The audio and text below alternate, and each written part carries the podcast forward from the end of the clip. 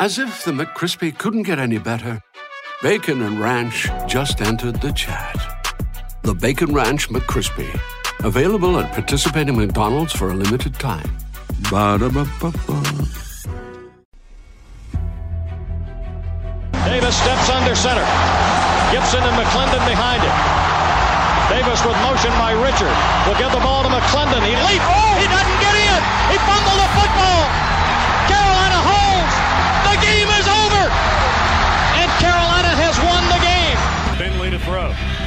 Over the middle, intercepted. Wolford again.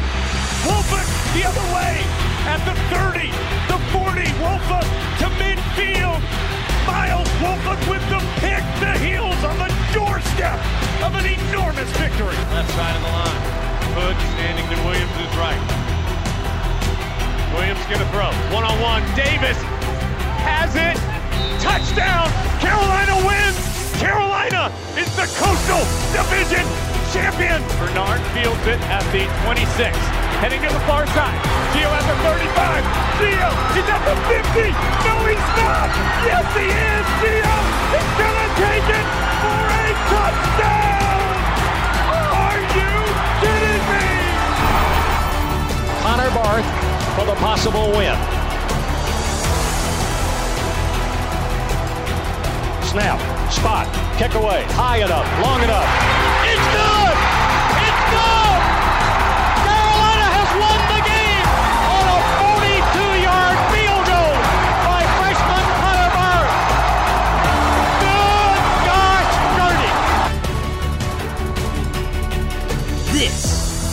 Heel Tough Blog Podcast.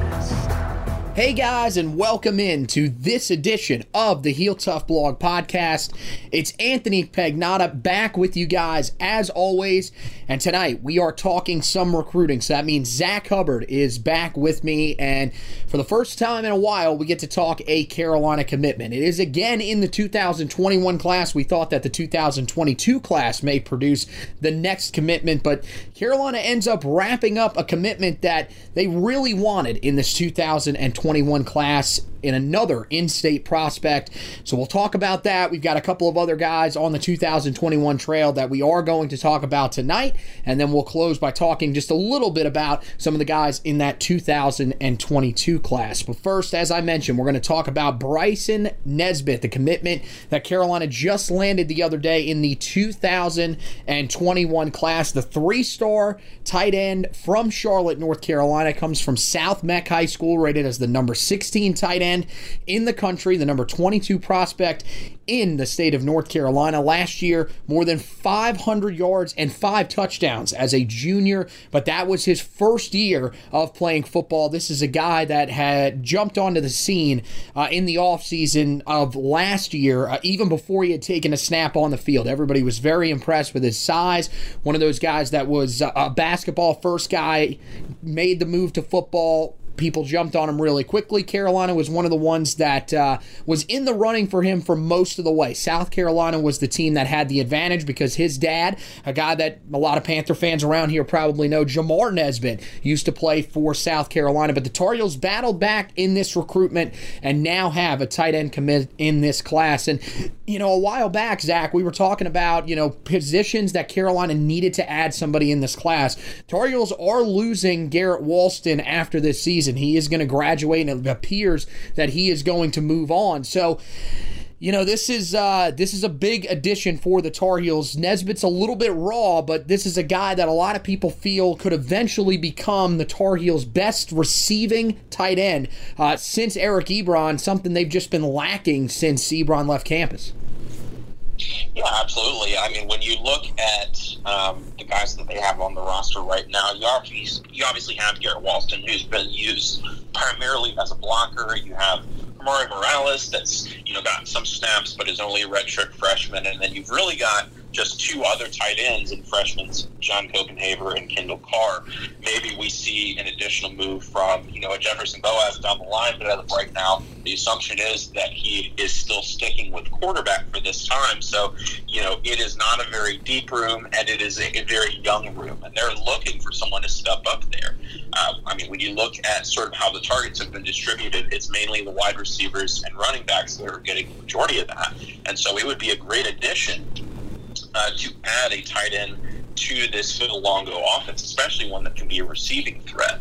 Um, if you look at the type of guys in this office already that North Carolina likes to use, they like to use the Dazz Newsome type, the smaller sort of slot or scat back receiver that can, you know, make plays in space. They like guys like Dyami Brown that are more downfield threats. But um, a, a guy that they really liked a lot, what they've somewhat lacked a little bit this past year is a, a big bodied red zone threat such as your Beau Corrales. And while Nesbit isn't necessarily the same exact type of player as Corrales, one's a wide receiver, one's a tight end, um, it would really be a great, great option to have a guy like Nesbit uh, that's going to function not only as a standard blocker as a tight end, but as a you know a short yardage or red zone receiving threat. I mean, you look at him from a physical background uh, listed at 6'6", 235. He's definitely got that length to go up and get the football, uh, but also you see just the out and out athleticism. I think he was initially a basketball player as an mm-hmm. athlete, so has sort of that background. You see a lot of these tight ends nowadays that have that, you know, that basketball background, have that background of athleticism that allows them to uh, not necessarily have track speed, but you know to get down the field and to, and to make plays in the open field with the football and go up to get the football. I think you know from the tight end position, like you mentioned, that's what they've been lacking, and that's sort of what Bryson Nesbit, um, all things going well, can offer. Yeah, I, I think uh, you know the red zone is is where he's going to thrive the most. I, am not 100% sure that this guy is going to be able to turn into an Eric Ebron type of player. Eric Ebron was just a really special player. He's still a guy that, you know, at, at times he, he goes missing in Pittsburgh's offense, but he's still a guy that he's shown even with the Steelers this year. It, you know, he's he can handle being those, those types of receiving tight ends like Travis Kelce, like uh, like Greg Kittle, guys that play a huge role in your offense. Carolina hasn't really had that in a while.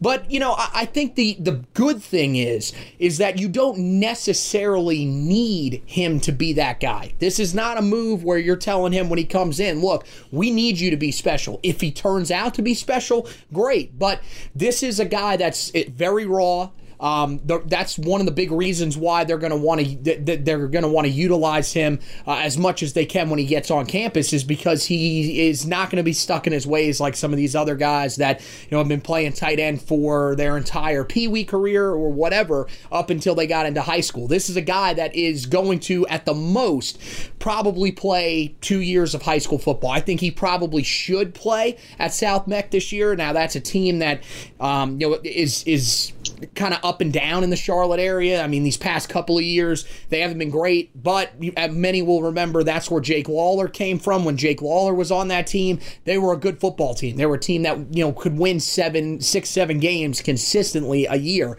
Um, so I think that there's a lot that goes into his recruitment. I think that it's it's a big land, but the other thing is is you've got to sort of temper your expectations until he can get on campus and sort of show us exactly what he's going to be at the college level. But I do think that similar to what we saw before the two ACL injuries that ended his career, he could be similar to what Brandon Fritz brought to this offense his first few years in Carolina's offense. So uh, I think that that's uh, the main thing that you've got to look forward to for Nesbit. Um, you know, you, you, look at his size; uh, he's he's got a pretty good frame. So I think that Carolina will be able to put a lot, you know, a decent amount of weight on him, similar to what they did with Garrett Walston, similar to what they'll do probably with some of the other guys. Kendall Karr is probably a guy that will end up putting on the weight. I don't know about Copenhaver. He looks like more of the athletic tight end type, uh, similar to uh, Ebron or Evan Engram, who uh, one at one time played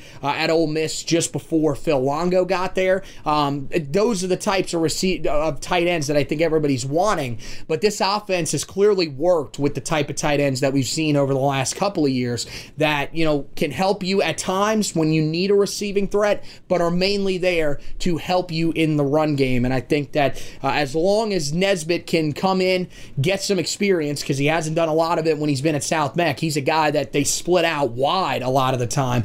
Um, so it is going to be a challenge for him. But if he can get in there, learn, I think he has the potential uh, to be a really good player. You know, um, I think you know when when you look at this class now overall, and that's you know kind of where I want to turn this to uh, here for just a second you know, Carolina just continues to get the job done in state. 14 of the 18 commitments that Carolina has in this class are in the state of North Carolina. It's actually 15 if you go ahead and count Kobe Paysour, which most people will do, including us, um, because, I mean, again, he transferred for his senior year, transferred down to Gaffney High School in South Carolina, but that was a move that would not have been made if everything was normal with COVID 19. So, I mean, again, we talked about building a fence around the state of North Carolina. I don't know if we thought that it would be at this level. I mean, it's just remarkable how good of a job this staff has done to land not only talent from in state, but the top talent in the state. Yeah, and I, I think what another thing that I want to mention is if you look at not only the quantity of guys that they've got from in-state, if you want to look at the quality here, I mean, you go down the list of the North Carolina commits. Let's look here. 11 of the 14, and like you mentioned, 15 if you wanted to add Paysour, 11 of those 15 guys are four and five star commits our blue chip commits with their there's roughly um, you know 300 to 50 you know 350 in the nation. So right. obviously not only you see where north carolina has capitalized on this in-state talent but just the state of north carolina which you know people have known for a while that it's a talent producer but this year in particular is just lights out in terms of the in-state guys. And it's it's really phenomenal that north carolina has been able to capitalize in such a uh, you know historic year for North Carolina talent. Yeah, and I mean the whole class, uh, you know, the, the, class as a whole. I mean, you look at it. I, you know, I usually, you know, I know four and five stars are, are, where a lot of people go with the blue chip. In my mind, I think in order to be considered a blue chip prospect, I don't think you necessarily have to be a four or five star because I feel like there are some guys that are high end three stars that are legitimate players. We've seen, you know, even when they've come to campus here at Carolina, they've made impacts early on. So I usually like to look at the top 500 prospects in the country. And when it comes to that, Carolina, out of the 18 commitments that they have, 15 are top 500 prospects. That is pretty much unheard of for a Tar Heel class. Normally, a lot of the Tar Heel classes that you've seen really outside of last year when, you know, of course, they added Tony Grimes' commitment in late, so they went from 19th to 13th. But really, a lot of the other classes were just huge classes where Carolina brought in 25, you know, 27 guys even at times.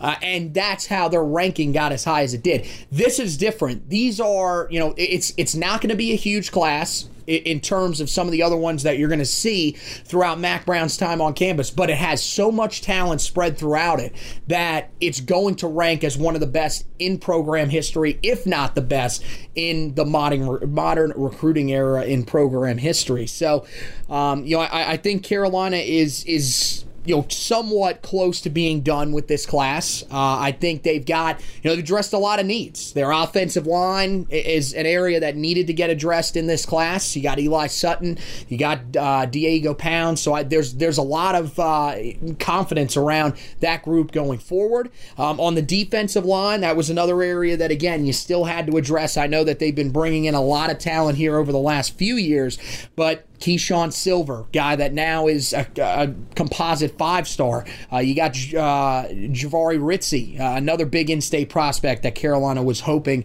they would be able to land in this class. Uh, Travion Stevenson uh, at weak side defensive end, another pass rusher, so that's going to help you there. Those are the areas where Carolina really needed to get better. Needed some depth at tight end, they got that. Um, you know, again, needed some a little bit of depth potentially at running back because now a scenario that before the season we were toying around with just a little bit is starting to look a little more realistic.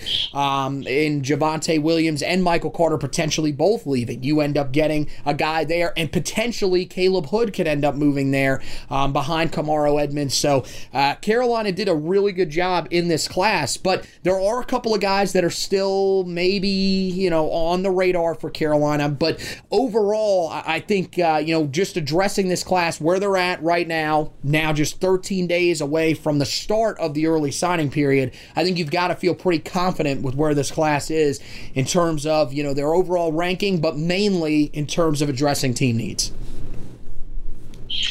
Yeah, absolutely. And like you mentioned, I mean, you look at those top 500 guys; they get all on there. But let's go more towards the um, these other guys that you mentioned. First one, I think that we should look at is one that was a former Tar Heel target.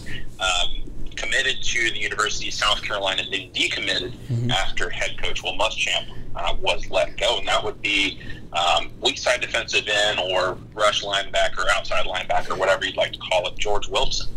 Um, many remember sort of, you know, was looking like a potential Targo commit for a long time, ended up sort of moving to South Carolina at the final hour and has now reopened his recruitment. Um, when you look at it, he did announce the top three here recently, either mm-hmm. today or yesterday. That top three, or final three rather, uh, is Auburn, Florida State, and North Carolina. Um, has announced a commitment date of and signing date of December 18th. That's during the early signing period. And at the onset, the main sort of leader that we're hearing, all the crystal balls are going towards Auburn. Um, obviously, you know, well-known SEC power, so that carries some prestige there. And it seems like they're somewhat pushing now from the Auburn side of things. They do feel good.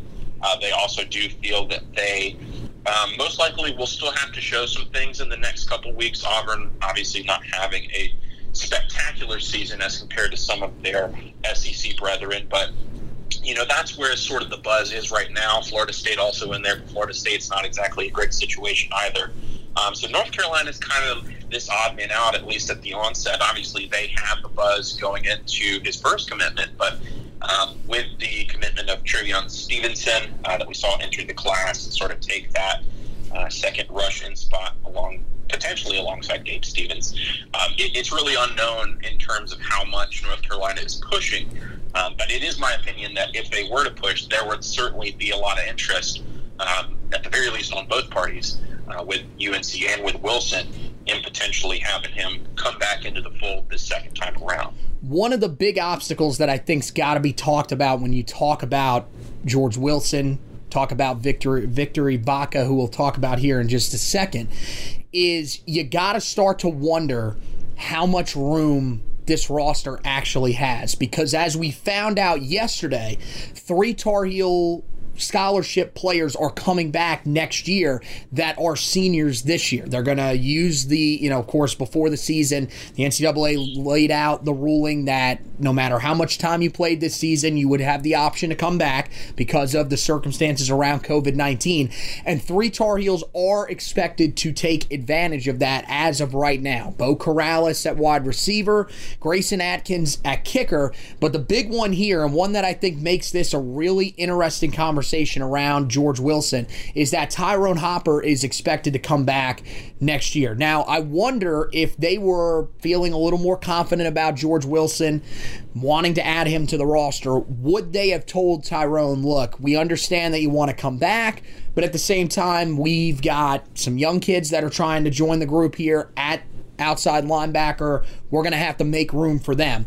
Um, that's the big concern when you talk about the rest of the guys that Carolina is potentially trying to target, and I think might be a concern in some people's minds about the class as a whole. Now, I don't think that needs to be a concern for the class as a whole. There are going to be some guys that are going to end up transferring. One that we already know is going to end up transferring that's under scholarship is Jace Ruder. Um, it has uh, been known that he is going to be a part of the senior day uh, festivities on Saturday uh, against Western Carolina. He's a guy that's already uh, on track to graduate. So, congratulations to Jace. He's going to probably end up uh, transferring somewhere back towards the Midwest where he is from. Of course, Carolina went out out to Kansas and grab Jace uh, back in the 2018 class. But um, you know, there's there's a couple other guys that are going to pop up as well. I know Noah Ruggles is another guy. He's going to end up graduating. He looks as if he's going to move on. So Carolina, there, there's going to be some spots that are going to open up. So for the main part of the class, the 18 guys that are already committed,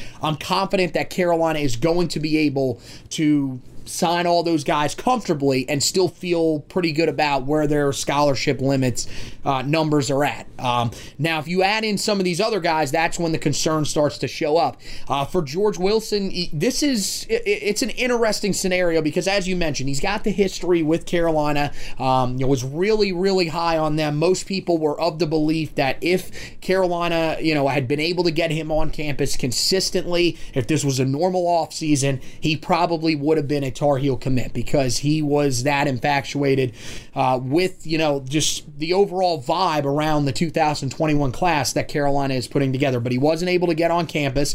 Um, you know, again, Bryson Nesbit was a guy that wasn't able to, or that had been on campus before, but wasn't able to get on campus here recently. He decided to take a self tour, walk himself around. Um, you know, that's an option that recruits are allowed to use, especially at Carolina. Carolina is a public campus, so um, you never know. Maybe George Wilson ends up taking his own visit there.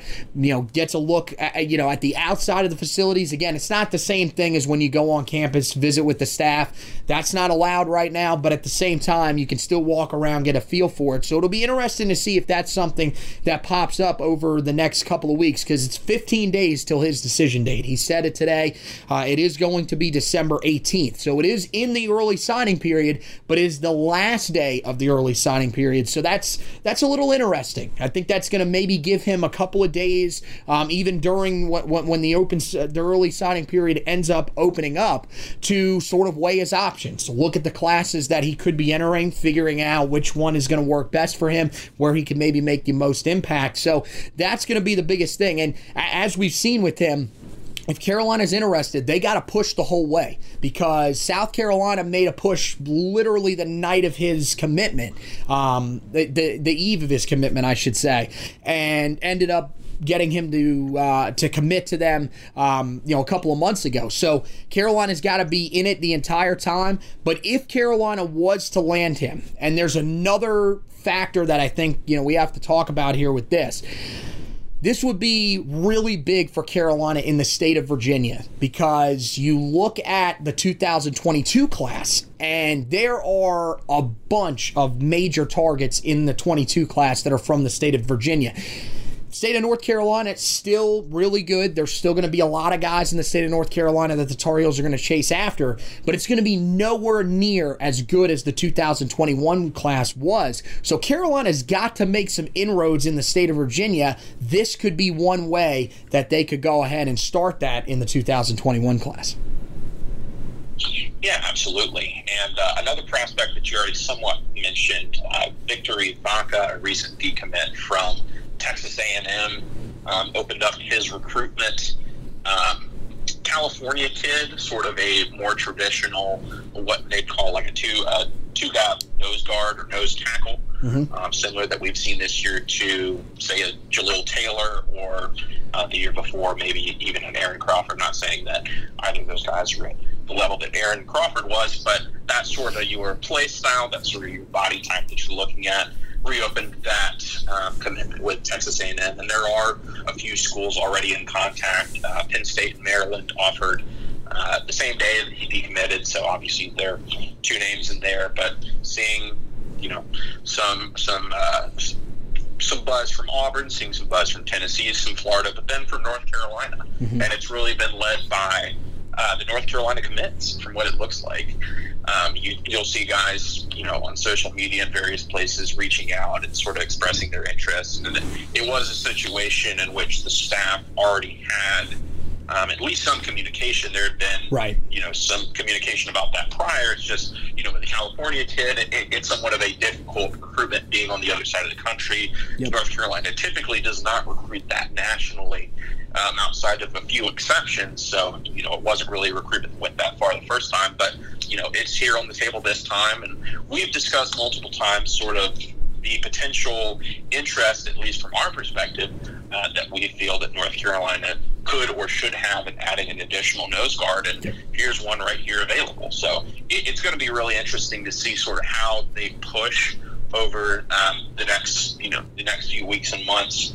He is looking to commit on January 6th. I believe he announced that today and looking to be a late signee mm-hmm. in the February signing period. So obviously quite a bit of time looking to commit, you know, over the next month, and then we'll take that recruitment probably throughout the next month after that until he signs in February. But um, just one to watch, definitely, I'd say. And um, I, I would like North Carolina to get interested, just give my personal opinion on it.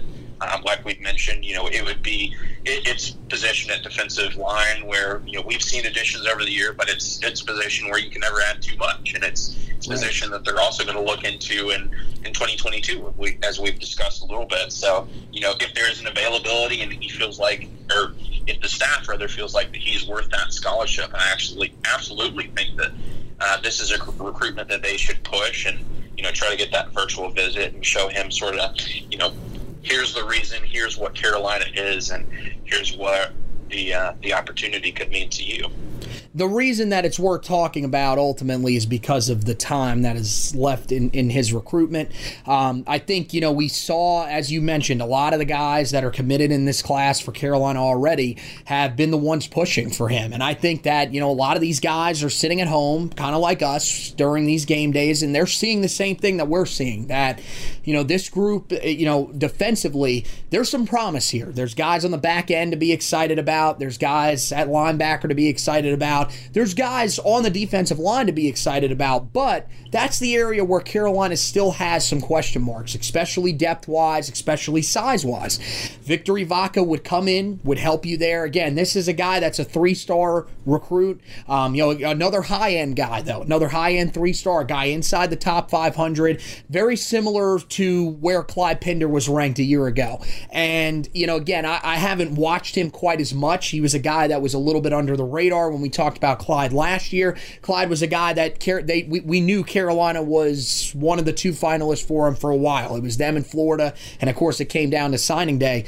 But you know, Vaca is a guy that definitely has the talent, like you said, two gap guy. That's what Carolina really is looking for in this defense. They need more of those types of guys on the interior of their defense, especially with the type of scheme that they like to run. It's a you know pretty much a version of a two four five is pretty much what it is. Um, you know, you got guys on the outside. Sometimes they'll put their hands in the dirt, but it's pretty rare. Um, so you need those guys that can sort of fill a lot of space, fill it quickly, fill it effectively, and have the strength to be able to handle themselves against guards and centers inside, which is what Vaca can do. Now, I think, like you mentioned, there is some concern about okay, he's from the state of California it's Carolina team that travels out to California to get recruits. It's it's rare. It's I'm going to be honest with you, it is rare. But there's a guy from a couple years ago that Carolina went out to California and they did it rather late in the early signing period and ended up landing him. That was Don Chapman. So of course people have to remember that anything's possible. There are connections that Carolina has. Um, you know they have been in communication with them. This staff, look, they know that that's a position that they probably need to add at. And this class, again, uh, you know, I, I, understand that maybe on some some levels people think, okay, this the staff didn't value this enough in this class or whatever. Uh, no, the staff valued that in this class. Uh, you know, you had an in-state guy in Peyton Page who they knew they were going to be fighting an uphill battle with for the most part. He also dropped down some of the recruiting boards. A lot of the guys in the recruiting class really didn't get along with him. So there were a lot of things that kind of put Carolina behind the eight ball in that recruitment. We know they were pushing hard for Tyrion Ingram Dawkins. They were hoping that potentially Kobe Paysour transferring there would help them out. Really didn't. He ends up going to Georgia. Tyleik Williams for a while they were pushing for. So Carolina made some, they made an effort to get some of these guys to commit to this class at defensive tackle. It just really wasn't there. Um, but I, mean, look, if, if there's an opportunity here, if there's room on the roster, I definitely think uh, that Carolina will potentially try to make a push for Vaca. But the main thing that you'll have to keep an eye on with this is he's, you know, he was a guy that before he committed to Texas A&M, he had been around a lot. He had taken other visits, stuff like that. He has not been to Carolina. So If Carolina can get him to visit by himself, then that would be huge. That would mean that Carolina really has a chance here. If he doesn't end up visiting, it seems highly unlikely that he's going to commit to Carolina, especially with the fact that he's taking extra time in his recruitment. That'll mean that he'll have the time to go out and visit places if he wants to. So that's the main thing to keep an eye on when it comes to those two guys. Um, you know, ultimately, I, you know, this will be the last thing we'll do with these two guys, and then we'll go ahead and move on to the 2022 class. But when you talk about these two guys, Zach, if you're looking forward, do you think ultimately either of these two guys are part of Carolina's 2020 class? Or 20, yeah, 2021 class, excuse me. As of right now, I really can't put a solid you know, percentage on either of them joining mm-hmm. for a few reasons. Um, has been reported, um, you know, around the time that George Wilson initially committed to South Carolina that trevion Stevenson was sort of um, near the staff's internal rankings of where Wilson was, if not above. I don't know if I necessarily agree with that. That's just what some have reported. Um, so with that, you know, they've already somewhat filled that requirement, and they already have a good number of guys in here. And as you mentioned, they do get Tyrone Hopper back. Generally, um, we have not seen this staff recruit guys that have committed elsewhere and decommitted um, in those situations. That's not something that they generally do. Not saying that they can't. It's just not been the factor that we've seen so far. Not that we've seen a ton of um, decommitments and recommitments in terms of guys that they've pursued, but that's just not been the case. And as we've mentioned, uh, Auburn does have some significant buzz. They're Auburn. Everyone knows sort of the, the mm-hmm. profile of that program, so it makes sense. You know, if he wants to go there and they want it, that that would be the commitment. It's not out of the blue. Um, regarding Vaca, like you mentioned, hasn't been to campus. Is there going to be a great opportunity for him to do so? I don't know, unless he wants to fly from California to North Carolina within the next month during a national pandemic. Um, I, I, don't really know. You know, I, I, do know that he is looking to take virtual visits at places, including in North Carolina. So right. That is another option. One, yeah, that might be one of the rare situations in which he just doesn't have an opportunity to visit other places, mm-hmm. even though he has, like you mentioned, been places before and would make a decision as based on that. But it's just a rare, rare situation, and there's really just not as much intel about his recruitment right now. It, he opened it up, and he yep. seems, at least based on social media, very open to really any opportunity. Mm-hmm uh, that can come his way, including North Carolina. So with Wilson, I feel it seems like it's going to be one of the other two. It seems like Auburn or potentially Florida State, maybe North Carolina pushes. And with Vaca, it, it's really just that our commits, or North Carolina's commits rather, on social media have pushed for it. So as of right now, I'm not predicting either one to the class. I would be happy if either one or both wanted to join, but it, it's really sort of a situation to watch over the next few weeks. But I wouldn't say that either would be expected commits at this time. Yeah, I agree with you on on, on Vaca for sure. I think that that's uh, kind of one of those pipe dreams that you know the the, the guys in the class already kind of have. Um, and like you said, I mean, you know, going virtual visits that's an option, but it, it's still not the same as being on campus. So it'll be interesting uh, to see. But yeah, he is uh, he's very open. It seems like at this point to just about anybody. So uh, that could be one of those ones that even after signing day could be very interesting uh, for him to see, you know, if he ends up liking where he's going. If not, could be in the transfer portal sooner rather than later. But um, is a name that, again, keep an eye on it. That's one that you shouldn't really be overly focused on.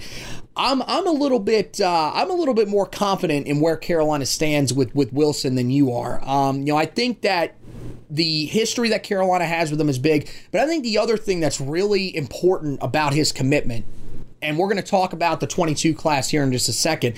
But there's a guy in the class in Tavon Holloway who goes to the same high school as he does um, over there at, at Green Run High School in Virginia Beach.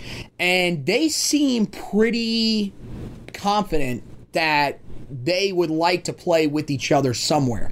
Um, that they think that that could be an option. Carolina seems like the best place for that right now. Both guys have an offer there. Holloway is very, very high on Coach Dre Bly and the university as a whole. Really, you know, when he ended up announcing that he was going to uh, set his date and commit uh, a couple of weeks ago, there were a lot of people that have Carolina as the heavy favorite, and that still stands to this day. Um, so that's an interesting factor, I think, in, in Wilson's commitment. I feel like, you know, Auburn is, is probably still the favorite. We've seen a lot of crystal balls go for them. Uh, that's a really good spot. That was one of the teams that was, uh, you know, very competitive, actually had his commitment for a while. Uh, Trenton Simpson, the inside linebacker or uh, outside linebacker uh, in the 2020 class that Carolina was trying to flip at the time. Of course, he eventually ended up flipping to Clemson, but um, Auburn ha- has been a team that's been able to come in and wreak havoc on the defensive side of the football at times in the most recent recruiting classes because of how successful they've been at putting guys in the NFL, playing in the SEC. So I think that's going to be a big factor there. I'm I'm not really sure about Florida State where they stand. Um, you know, whenever they show up in a recruitment at this point, it's very hard to gauge how interested prospects are with them because I feel like again we're kind of in the same spot that we were even last year with Florida State, where there are questions about whether or not Mike Norvell will make it through this offseason or at least next offseason. I don't know if they're going to give up on him after one year, um, but there have been problems from the beginning with him on campus. Of course, we remember you know him saying that he had the meeting with the, uh, with everybody, uh, every player uh, during the pandemic to sort of check up on them, go over some protocol stuff like that. Marvin Wilson, the big defensive tackle, came out basically said he lied about that. They ended up having a meeting, everything was calmed. But since then, everything has been up and down. That program is just all over the place. It's still a complete mess. So I find that, you know, interesting that he has Florida State in there. But I think Auburn and, and Carolina right now are the two teams that are going to be battling it out uh, for his commitment. Now, I mentioned that Tavon Holloway is a guy that is, you know, potentially a big part of his recruitment. Holloway released his top six a couple of weeks ago and also set the date for his commitment, which is going to be December 25th. So he'll let all of the stuff from uh, the early signing period sort of clear, let the dust settle, and then a week after the early signing period closes, he will make his commitment. It is Carolina, Penn State, Pittsburgh, Florida State, Virginia Tech, and Maryland as his final six. And another big guy from the state of Virginia. As we told you, this is a big state for Carolina in the 2022 class. Tychaun Chapman, the four star wide receiver, he set his top five. Did not set a date, but did say that he is planning to, quote, end his recruitment soon. That's all we know. We don't have a date or anything like that. But a lot of people are of the belief that if Holloway was to commit to Carolina, that could be another stepping stone for Carolina towards being able to land him. It's the Tar Heels, Penn State once again is in there, Maryland also in there as well, Florida State the same, and then Alabama. So this feels like sort of a you know two guys that could end up pairing well together, two guys that are very closely tied to Dre Bly and to the program as a whole, and could be good building blocks to the 2022 class. Um, you know, you you look at both of these guys, Zach, in the 2022 class. Both guys highly ranked prospects, both four stars, um, and and both guys that I think could be you know really good starts for Carolina in the in, in the 2022 class. Ultimately, do you think that one one or one of these two, or maybe potentially even both, will commit to Carolina here in the near future?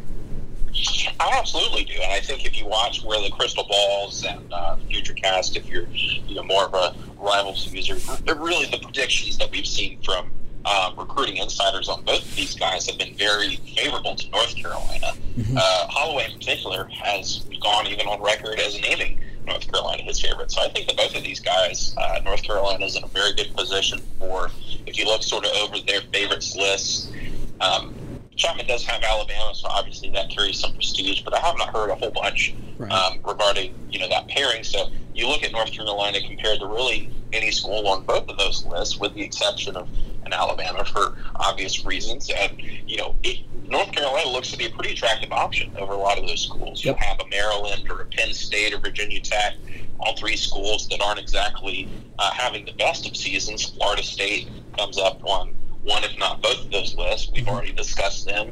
Um, so, you know, sort of the, the schools that are more local, your Virginias, your Penn State, your Maryland, uh, really are not having the best time right now uh, in terms of their seasons or in terms of their overall program health. Where you see North Carolina, like you mentioned, is really making a push within the state of Virginia, and you know is having success and has had success over the past few years. Um, primarily spearheaded by the addition of Dre Bly to the staff. I mean, you look just of names on the roster. You've got Cameron Kelly and, of course, you know, former five-star Tony Grimes. And then in the 2021 class, like you mentioned, uh, did get Travion Stevenson and are still recruiting George Wilson. So, I mean, there's more and more connections with the state of Virginia uh, to the University of North Carolina, specifically in that Tidewater area. And, you know, those two aren't the only ones that they're in the running for within the 2022 class. To name a few other names, uh, running back George Pettaway uh, mm-hmm. would be one to look at. Um, a little bit more of a long shot, but five-star offensive tackle Zach Rice, um, and then safety uh, Sherrod Covil out of the Chesapeake area is another name to keep in mind. So, you know, there's going to be quite a few Virginia names that North Carolina is going to be heavily at the mix for, and uh, it, it's really going to be a important state, um, probably second, of course, to the in-state commits of or in-state targets of North Carolina. But it's going to be a big deal in the 2022 cycle. Yeah, I, that's the other thing. Like you said, you know, they, it's it's spread out throughout the state of Virginia. Um, you know, throughout many different positions. Carolina is definitely a team that's gaining a resume there. Um, part of that is you land Tony Grimes, the number one player in the state in 2021. And again, Virginia is a state where, uh, you know, they don't have the biggest population. It's not going to be quite the same as going into Florida, going into Georgia, even going into North Carolina uh, for out of state teams or for Carolina keeping guys in state um, in, in terms of the just volume of guys that are there. But there's still a lot of talent in the state of Virginia. We We've seen that for a long time. And Carolina's always had a pretty decent footprint in Virginia, but they've really just gotten the leftovers from the state. Now you're seeing them compete for these guys. You said, look, Zach Rice, a long shot. I don't think it's that big of a long shot. He's a guy that's, you know, this year alone, he's been to three Tar Heel games. And uh, again, any other year you would say, okay, well, how big really is that? This year, that's huge. The fact that he's able to get on campus as often as he has been. Now, granted, one of the games was on the road against Virginia, but to still, you know, be around, uh, you know, he was around Tony Grimes' dad who has a really great relationship with him. I think that's really helping Carolina in this recruitment, in, in his recruitment, and really in in everybody's recruitment because it seems like those Virginia guys all really have a really great relationship. Um, and you know, I think th- there's a chance that if Carolina can come away with even three or four guys out of that state in this class, that would be huge. Now, again, the numbers aren't big, but you look at the guys that we're talking about: Zach Rice, five star; George Petway, Pettaway, uh, four star; Tychaun Chapman, four star; Tavon Holloway, four star; Sherrod Covil, four star. All these guys are highly ranked players. So that's why it's important for Carolina to be able to land these guys and then fill in the rest of the spots with some of those guys from North Carolina that may not be as highly ranked, but might fit what you're looking for. There's still some big guys, as you mentioned, in the state of North Carolina, um, especially, you know, on that defensive line where, again, Carolina will be looking to continue to add bodies down there and add talent, especially at defensive tackle but they've got to be able to take care of business in the state of Virginia, continue to establish their footprint there. And both of those guys would be great starts and seem like they could be heading in that direction. So that wraps it up for this edition of the Heel Tough Blog podcast. Of course, want to thank Zach for hosting with me. Uh, uh, tell you know, always tell you guys head over to the website heeltoughblog.com. Coming down the home stretch of the season. Uh, of course, you know uh, tomorrow uh, we're recording this on Thursday night, but tomorrow we're putting this out out on Friday. Um, so tomorrow night's game, or tomorrow afternoon's game, excuse me, against Western Carolina. There's plenty of stuff on the website for that. We've got the preview up there, uh, as well as the recap, trench report, and stock report, which will follow after the game is over. So make sure that you guys are keeping an eye out for that. We've got a bunch of recruiting stuff up on the website as well. You can go back, read the article about Bryson Nesbit's commitment. We break down uh, his recruitment overall, tell you what he'll bring to this class a little more in depth than what you heard here tonight. Uh, and then, of course, uh, we turn our focus uh, towards signing day. We will have you covered on National Signing Day, or the first of the National Signing Days on December 16th. That's the main day when everybody is going to sign.